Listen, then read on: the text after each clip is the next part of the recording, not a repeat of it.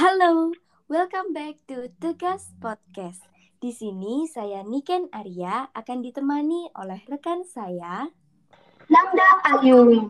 Halo teman Tegas Podcast, gimana nih kabarnya? Nah, iya, gimana nih kabar teman podcast? Semoga teman-teman semua selalu dalam kondisi baik ya. Dan jangan lupa buat stay safe ya guys. Nah, bener banget. Di samping itu, pandemi sekarang lagi mengalami peningkatan yang luar biasa ya, Ken. Sampai-sampai kita harus memasuki fase PPKM lagi. Iya, bener banget, Nan.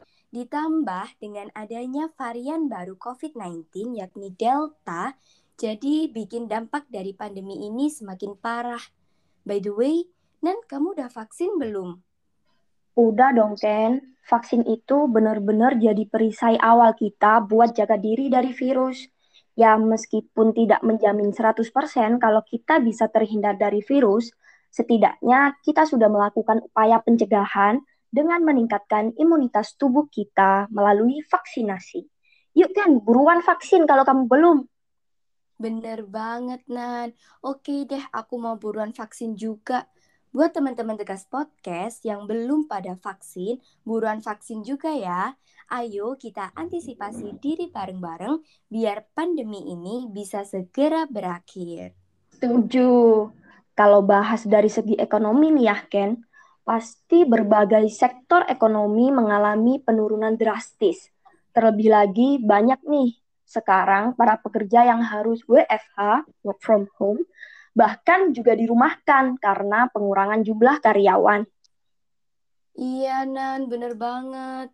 By the way, kamu tahu nggak sih, sekarang tuh semua orang mengalami berbagai dampak negatif dari pandemi COVID-19 ini. Dan banyak yang lagi kesulitan ekonomi, mengalami stres karena kerjaan numpuk dan harus dikerjakan di rumah, dan masih banyak lainnya. Bener banget sih, Ken kalau aku amatin juga, semua orang, utamanya kaum perempuan tuh, sekarang harus bekerja lebih ekstra, baik untuk mengurus urusan rumah tangga maupun menyelesaikan tanggung jawab pekerjaan mereka. Iya, dan kamu tahu nggak sih, Nan?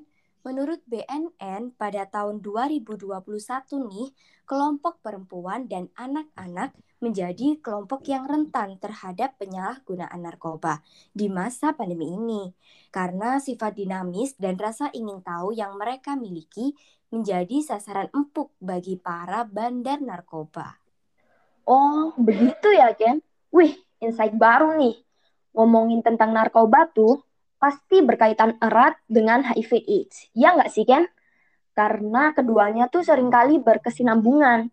Nah, jadinya gimana kalau di Tegas Podcast ini kita bahas tentang perempuan dalam lingkaran narkoba dan HIV AIDS. Nah, bener banget, Nan. Aduh, aku jadi makin penasaran nih. Ngomongin tentang ini, kayaknya bakal lebih seru nggak sih kalau kita undang salah satu narasumber luar biasa kita yang concern tentang permasalahan ini. Jadi langsung aja yuk Nan kita sapa Mbak Siti. Halo Mbak Siti, gimana nih kabarnya? Halo Niken dan Nanda, Alhamdulillah saya kabarnya baik. Kalian berdua baik juga kan? Alhamdulillah baik. Baik dong Kak, lagi sibuk apa nih Mbak sekarang? Kalau kesibukan sih nggak terlalu banyak ya, karena juga uh, kuliah juga sudah selesai alhamdulillahnya. Cuma sekarang saya lagi menjalankan uh, suatu komunitas atau lembaga aliansi dari mahasiswa Semalang Raya yang peduli dengan isu-isu tentang kekerasan seksual ya seperti itu. Wih, keren banget ya pemateri kita hari ini. By the way, Mbak, banyak sekali nih yang ingin aku diskusikan bareng Mbak Siti di Tegas Podcast kali ini. Jadi, menurut data prevalensi Badan Narkotika Nasional, tercatat bahwa perempuan yang terlibat dalam kasus penyalahgunaan narkoba sebanyak 8,60 persen. Menurut Mbak Siti nih, sebagai orang yang concern tentang permasalahan ini, apa sih Mbak yang sering kali menjadi faktor yang melatar belakangi perempuan dapat ikut serta dalam kasus seperti ini? Hmm, kalau kita bicara tentang penyalahan narkoba ya, penyalahgunaan narkoba di Indonesia itu kan udah merambah luas ya, karena di Indonesia bahkan di dunia juga sebagai kejahatan luar biasa. Nah, dalam hal ini juga bukan hanya kaum laki-laki, tetapi juga masuk ke ranah kaum perempuan dan bahkan juga anak-anak. Dan faktor yang melatar belakangi perempuan dapat ikut serta terjerumus dalam tindak pidana narkotika ini adalah uh, ada beberapa faktor seperti faktor dari dirinya sendiri, kemudian juga faktor lingkungannya, faktor dan juga uh, faktor rendahnya pengetahuan mereka tentang hukum. Kemudian juga faktor pendidikan, bahkan faktor ekonomi. Dan motif perempuan menggunakan narkoba adalah biasanya untuk mengatasi depresi, stres, atau mungkin sebagai uh, penyembuhan trauma mereka. Mungkin mereka sudah mengalami trauma atas kekerasan yang mereka alami. Dan juga uh, dapat menyebab trauma tersebut dapat menyebabkan masalah kesehatan mental ya dan juga meningkatkan kemungkinan pengguna narkoba di kalangan perempuan karena kurangnya rasa percaya diri mereka serta seringnya mereka merasa tertekan akibat terjerumus pada narkoba. Itu teman-teman. Wah, on point sekali nih ya, Mbak. Kalau kita lihat sekarang, di televisi juga lagi sontar membicarakan tentang kasus narkoba dari Nia Ramadhani yang merupakan salah satu artis perempuan yang juga banyak menjadi role model masyarakat. Sebenarnya nggak hanya Nia aja ya Mbak, sebelumnya juga banyak artis perempuan lain yang juga pernah terjerat kasus narkoba. Menurut Mbak Siti tuh, bagaimana sih? Atau bagi perempuan yang terlibat kasus narkoba di mata hukum? Kalau mengenai kasus narkoba di mata hukum ya, narkoba, narkotika itu kan diatur di Undang-Undang Nomor 35 tahun 2009 tentang narkotika. Nah, undang-undang tersebut itu tidak membedakan sanksi antara perempuan ataupun laki-laki. Namun pada dasarnya kebanyakan perempuan di sini itu sebagai korban. Nah, namun yang kita tahu perempuan dewasa itu uh, sudah cakap hukum ya. Jadi sebenarnya perempuan itu bisa membedakan mana yang baik dan mana yang buruk. Ya saja banyak hal-hal faktor-faktor yang melatar belakangi mereka untuk uh, terjerumus ke dalam tindak pidana narkotika.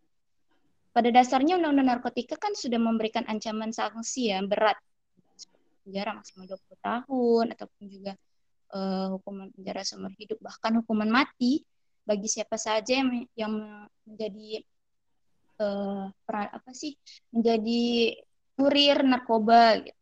tapi pada dasarnya uh, bisa dilakukan upaya lain upaya seperti rehabilitasi namun pada dasarnya itu semua ada prosedurnya gitu harus memenuhi prosedur. Uh, namun pada kenyataannya aturan tersebut tidak memberikan efek jerah atau pencegahan terhadap meningkatnya kasus tindak pidana peredaran narkoba. Khususnya juga dilakukan oleh perempuan ya. E, dalam sistem peradilan pidana juga setiap orang yang melakukan tindak pidana akan mengalami perkosaan. Dan juga dalam hukum, penegak, para penegak hukum juga harus mengedepankan asas uh, equality before the law, di mana setiap orang itu diperlakukan sama di depan hukum. Maka dalam pelaksanaannya, aparat penegak hukum itu tidak boleh berlaku diskriminasi apalagi kepada perempuan. Jadi harus sesuai dengan hukum yang berlaku dan mengedepankan hak-hak perempuan. Begitu nih Ken dan Anda. Oh, seperti itu ya Mbak. Eh, benar-benar wawasan baru nih ya buat teman-teman Tegas Podcast. Gak salah nih kalau kita undang narasumber yang benar-benar concern tentang permasalahan ini. Lalu nih ya Mbak, terkadang perempuan itu juga menjadi korban dari pasangannya yang kecanduan narkoba. Meskipun si perempuan itu tidak ikut serta mengonsumsi, namun dari data yang Niken dapetin nih, 76% perempuan mengalami kekerasan verbal, fisik, dan seksual dari pasangannya yang berada di bawah pengaruh narkoba. Bagaimana sih pandangan Mbak Siti terkait hal tersebut? Bisa dibilangkan ini termasuk tindak kekerasan ya Mbak, dan dialami oleh perempuan karena efek negatif dari narkoba juga. Nah, efek dari ketergantungan narkoba itu kan masalah yang serius ya. Apalagi dalam suatu hubungan. Kebanyakan ya nilai perempuan itu uh, lebih kuat laki-laki ya kalau soal tenaga gitu. Tentunya kita semua pasti berharap mendapatkan pasangan yang baik namun ternyata banyak juga perempuan yang menjadi korban kekerasan, uh, baik kekerasan verbal, fisik, juga kekerasan seksual. Uh, apalagi bagi mereka yang sudah uh, menikah ya, itu bisa masuk dalam KDRT. Apalagi ternyata pasangannya itu merupakan seorang pecandu narkoba. Ini tuh bukan hanya pelanggaran hukum, tetapi juga bisa uh, membuat kita ataupun perempuan tersebut terjebak dalam hubungan yang tidak baik, hubungan yang toksik biasanya kita sebut. Karena orang-orang yang kecanduan narkoba itu akan kehilangan kendali. Itu akibat dari pengaruh zat-zat dari obat-obatan tersebut. Akhirnya mereka kerap tidak lagi memiliki uh, sikap atau rasa tanggung jawab baik pada dirinya sendiri maupun pada pasangannya ataupun orang lain gitu.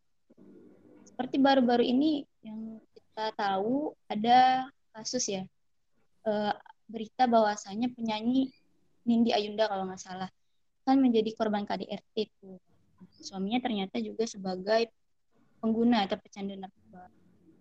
Maka dari itu tuh uh, kita nih uh, sebagai perempuan ataupun korban yang sudah seharusnya mendapatkan perlindungan dan mendapatkan penanganan khusus oleh ahlinya seperti dokter ataupun mungkin psikolog. Namun harus diingat juga proses ini tuh jadi sangat pasti melelahkan ya, menghabiskan energi karena kekerasan itu akan membuat trauma dan juga tidak baik bagi psikolog mau psikologis atau kesehatan mental bagi perempuan tersebut. Nah, maka sudah sewajarnya untuk mencari bantuan profesional. Misalnya juga dengan menjalin terapi atau juga menghubungi aparat Jangan ragu untuk meninggalkan pasangan kita. Pasangan jika perilaku dan perilakunya itu sudah tidak bisa di tidak bisa dinegosiasi lagi. Gitu, teman-teman. Wow, benar-benar seru sekali ya topik diskusi kita kali ini banyak sekali insight yang baru Nanda dapetin di obrolan kita hari ini. By the way, kalau ngomongin soal perempuan tuh, isu negatif yang lekat dengan perempuan adalah menjadi aktor utama di dunia PSK atau pekerja seks komersial. Dan Nanda juga dapat suatu pernyataan dari Menteri Linda bahwa perempuan Indonesia yang memilih menjadi kurir narkoba dipengaruhi oleh banyak faktor. Menurut Mbak Siti, apa sih faktor yang membuat perempuan bisa menjadi PSK sekaligus kurir atau pengedar narkoba? Nah, kalau mengenai PSK ya. Nah, PSK itu kan pekerja seks komersial ya. E, dalam pasal 27 ayat 2 Undang-Undang Dasar 1945 itu menyebutkan bahwasanya tiap-tiap warga negara itu berhak atas pekerjaan dan kehidupan yang layak bagi kemanusiaan. Nah, itu juga berlaku bagi PSK. Mungkin mereka juga uh, itu adalah sebagai pilihan terakhir mereka. Beberapa faktor juga yang membuat perempuan menjadi SK dan juga pengadilan narkoba itu biasanya disebabkan oleh faktor ekonomi atau kondisi kemiskinan. Ini adalah faktor yang paling tinggi nih alasannya. Kemudian juga faktor biologis atau seksual yang mana kita tahu kita sebagai manusia memiliki hasrat seksual yaitu uh, kebutuhan seksual gitu kebutuhan biologis yang besar, uh, kebutuhan seks yang tinggi. Kemudian juga faktor pendidikan, faktor lingkungan ataupun keluarga. Uh, kemudian juga terbatasnya nih, kayak seperti saat ini kan pandemi banyak lapangan kerja yang tiba-tiba mungkin diberhentikan atau dipecat. Terbatasnya lapangan pekerjaan juga mereka sulit memperoleh pendapatan yang memadai. Kemudian juga mungkin mereka menyenangi pekerjaan tersebut ataupun mereka terpaksa karena mungkin ada ancaman dari beberapa mungkin keluarga atau mungkin dari teman mereka sepergaulan gitu. Sih. Gitu teman-teman. Wih, setuju banget sih sama Mbak Siti. Emang banyak banget faktor yang bisa melatar belakangi hal tersebut. Dan yang disampaikan Mbak Siti ini relate banget sama kehidupan yang ada pada saat ini. Namun, sekarang tuh kan masih belum ada ya Mbak program pencegahan kekerasan dan pelaporan bagi perempuan pengguna nafza. Selain itu, perempuan juga kurang mendapat akses layanan bantuan hukum. Dan malah ketika berada di dalam tahanan, 87% dari mereka diperas oleh oknum polisi. Lalu bagaimana sih Mbak upaya represif yang dapat dilakukan untuk menanggulangi hal tersebut? Kalau menurut saya eh, hal tersebut mungkin mungkin dari pihak BNN ada upaya juga tersendiri ya. Saya juga kurang concern nih di bagian ini. Namun menurut saya itu dalam hal ini itu perlunya peran aparat penegak hukum nih um, agar lebih memaksimalkan fungsi masyarakat tanggap dan dapat mengambil tindakan ya, namun juga bisa melaporkan kepada pihak yang berwajib akan segala sesuatu yang terjadi di ya di lingkungan tersebut gitu kan pada kondisi tersebut.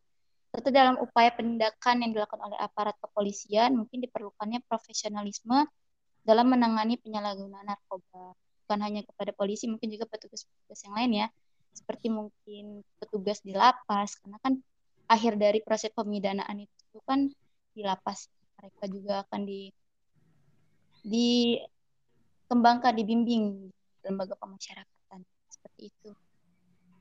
Setuju banget sih sama Mbak Siti. Seharusnya memang perlu tindakan tegas yang dilakukan untuk mengantisipasi permasalahan ini. Ngomongin tentang perempuan nih ya Mbak, perempuan rentan terpapar HIV AIDS daripada laki-laki. Bagaimana sih Mbak kondisi perempuan khususnya di Indonesia dalam kasus HIV AIDS ini?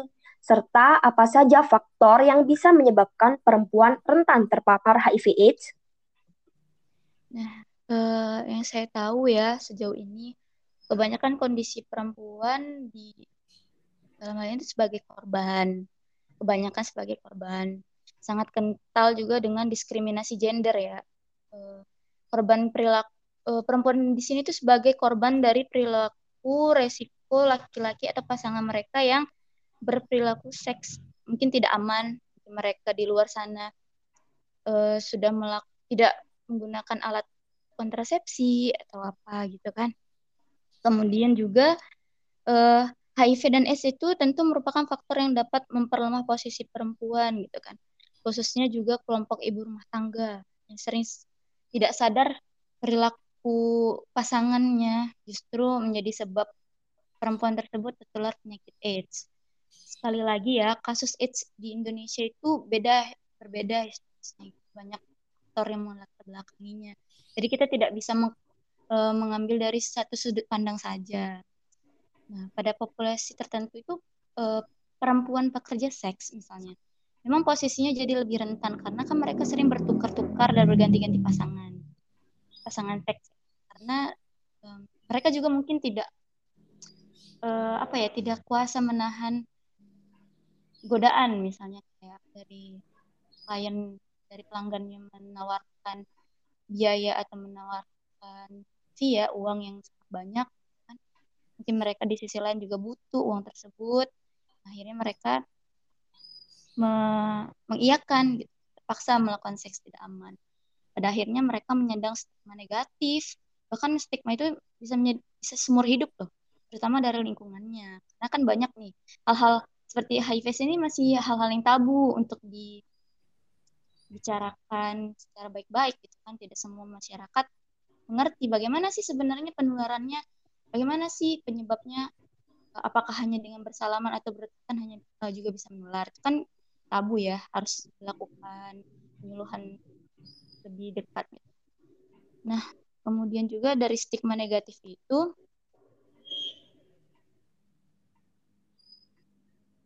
negatif itu uh, perempuan dapat kehilangan masa depannya dan juga kehilangan hak bereproduksi. Kemudian dari faktor faktor-faktor apa saja sih yang membuat perempuan terpapar HIV/AIDS? Seperti pada umumnya nih, uh, yang paling utama itu biasanya faktor berhubungan seksual dengan banyak pria ya, uh, atau seks beresiko. Kemudian juga berhubungan seksual tanpa pengaman, kemudian melakukan praktik anal atau oral seks. Kemudian juga dalam hal transfusi darah. Kemudian saat menggunakan narkoba, terutama mungkin yang jenis jarum suntik. Kemudian juga penggunaan tato. Nah, tato itu kan menggunakan jarum. Kita kan nggak tahu ya steril atau enggak. Kemudian juga eh, yang pada umumnya meluasnya praktik pekerja seks komersil. Begitu teman-teman. Wah, setuju. Keren banget sih Mbak Siti. Benar-benar dapat ilmu baru ya kita kan dari diskusi hari ini.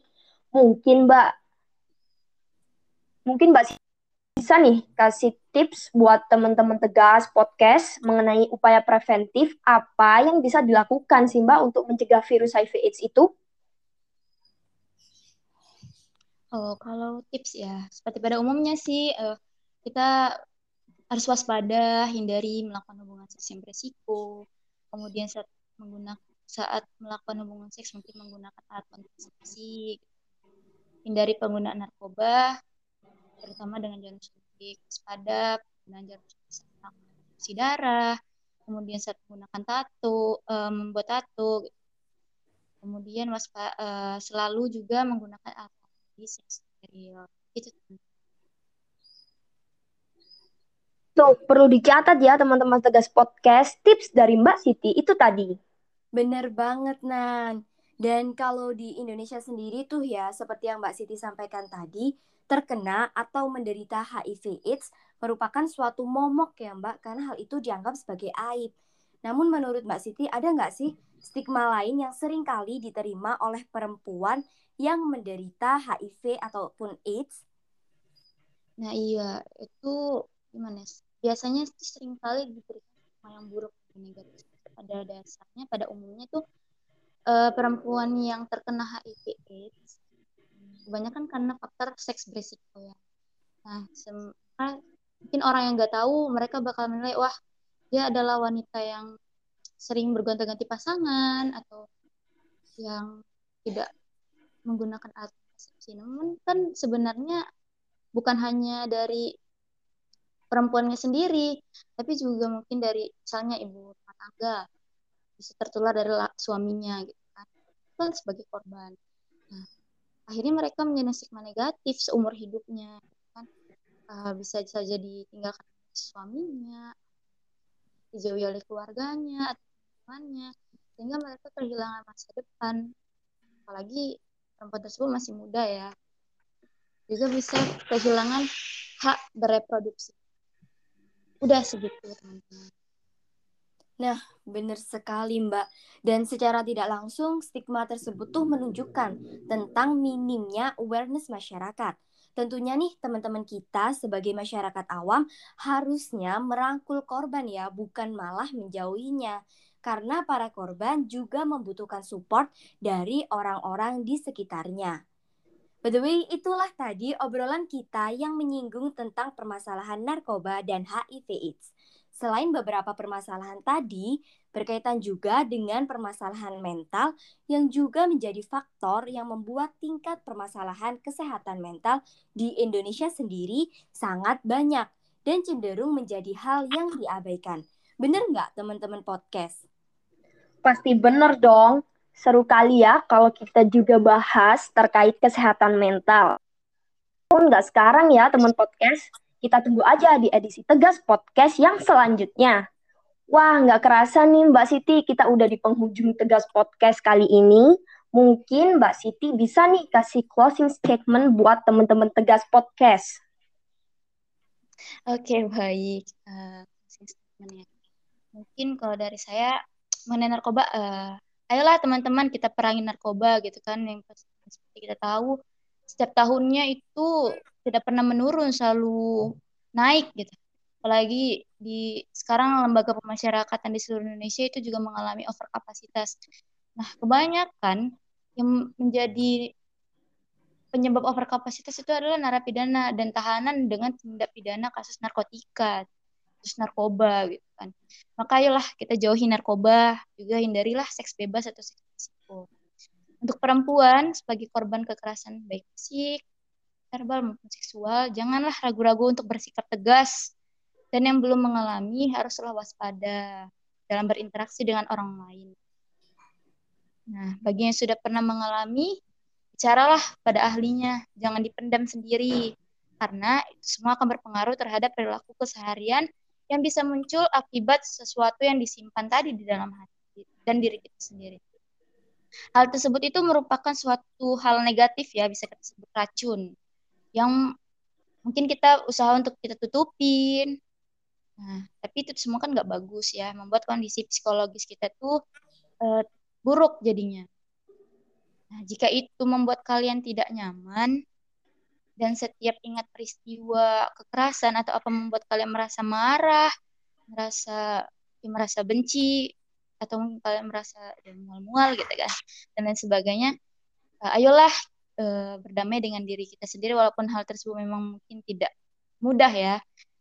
Harus perlu bantuan orang lain itu ahlinya. Silahkanlah sampaikan pada ahlinya yang concern pada kasus kekerasan ya mungkin pada psikolog ya dokter.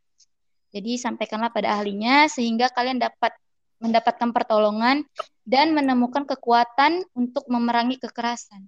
Kemudian untuk masyarakat ayolah uh, lindungi Oda yaitu orang dengan HIV AIDS. Janganlah beri stigma-stigma yang buruk. Rangkullah mereka untuk melawan penyakitnya. Karena semua manusia itu berhak mendapatkan rasa aman dan juga rasa nyaman dalam hidupnya. Maka jauhilah penyakitnya bukan orangnya. Mungkin itu dari saya ya teman-teman. Uh, lebih kurangnya apabila ada salah kata saya mohon maaf. Gitu. Mantap, keren kali lah closing statement dari Mbak Siti ini. Terima kasih banyak ya buat Mbak Siti karena udah mau sharing ilmu yang luar biasa bermanfaat buat teman-teman Tegas Podcast. By the way teman-teman jangan lupa ya buat stay tune nungguin edisi Tegas Podcast yang selanjutnya dan bakalan gak kalah serunya sama podcast kita hari ini. Saya Niken Arya dan saya Nanda Ayu pamit undur diri dan stay safe. Sampai jumpa di Tegas Podcast selanjutnya. Bye. Bye.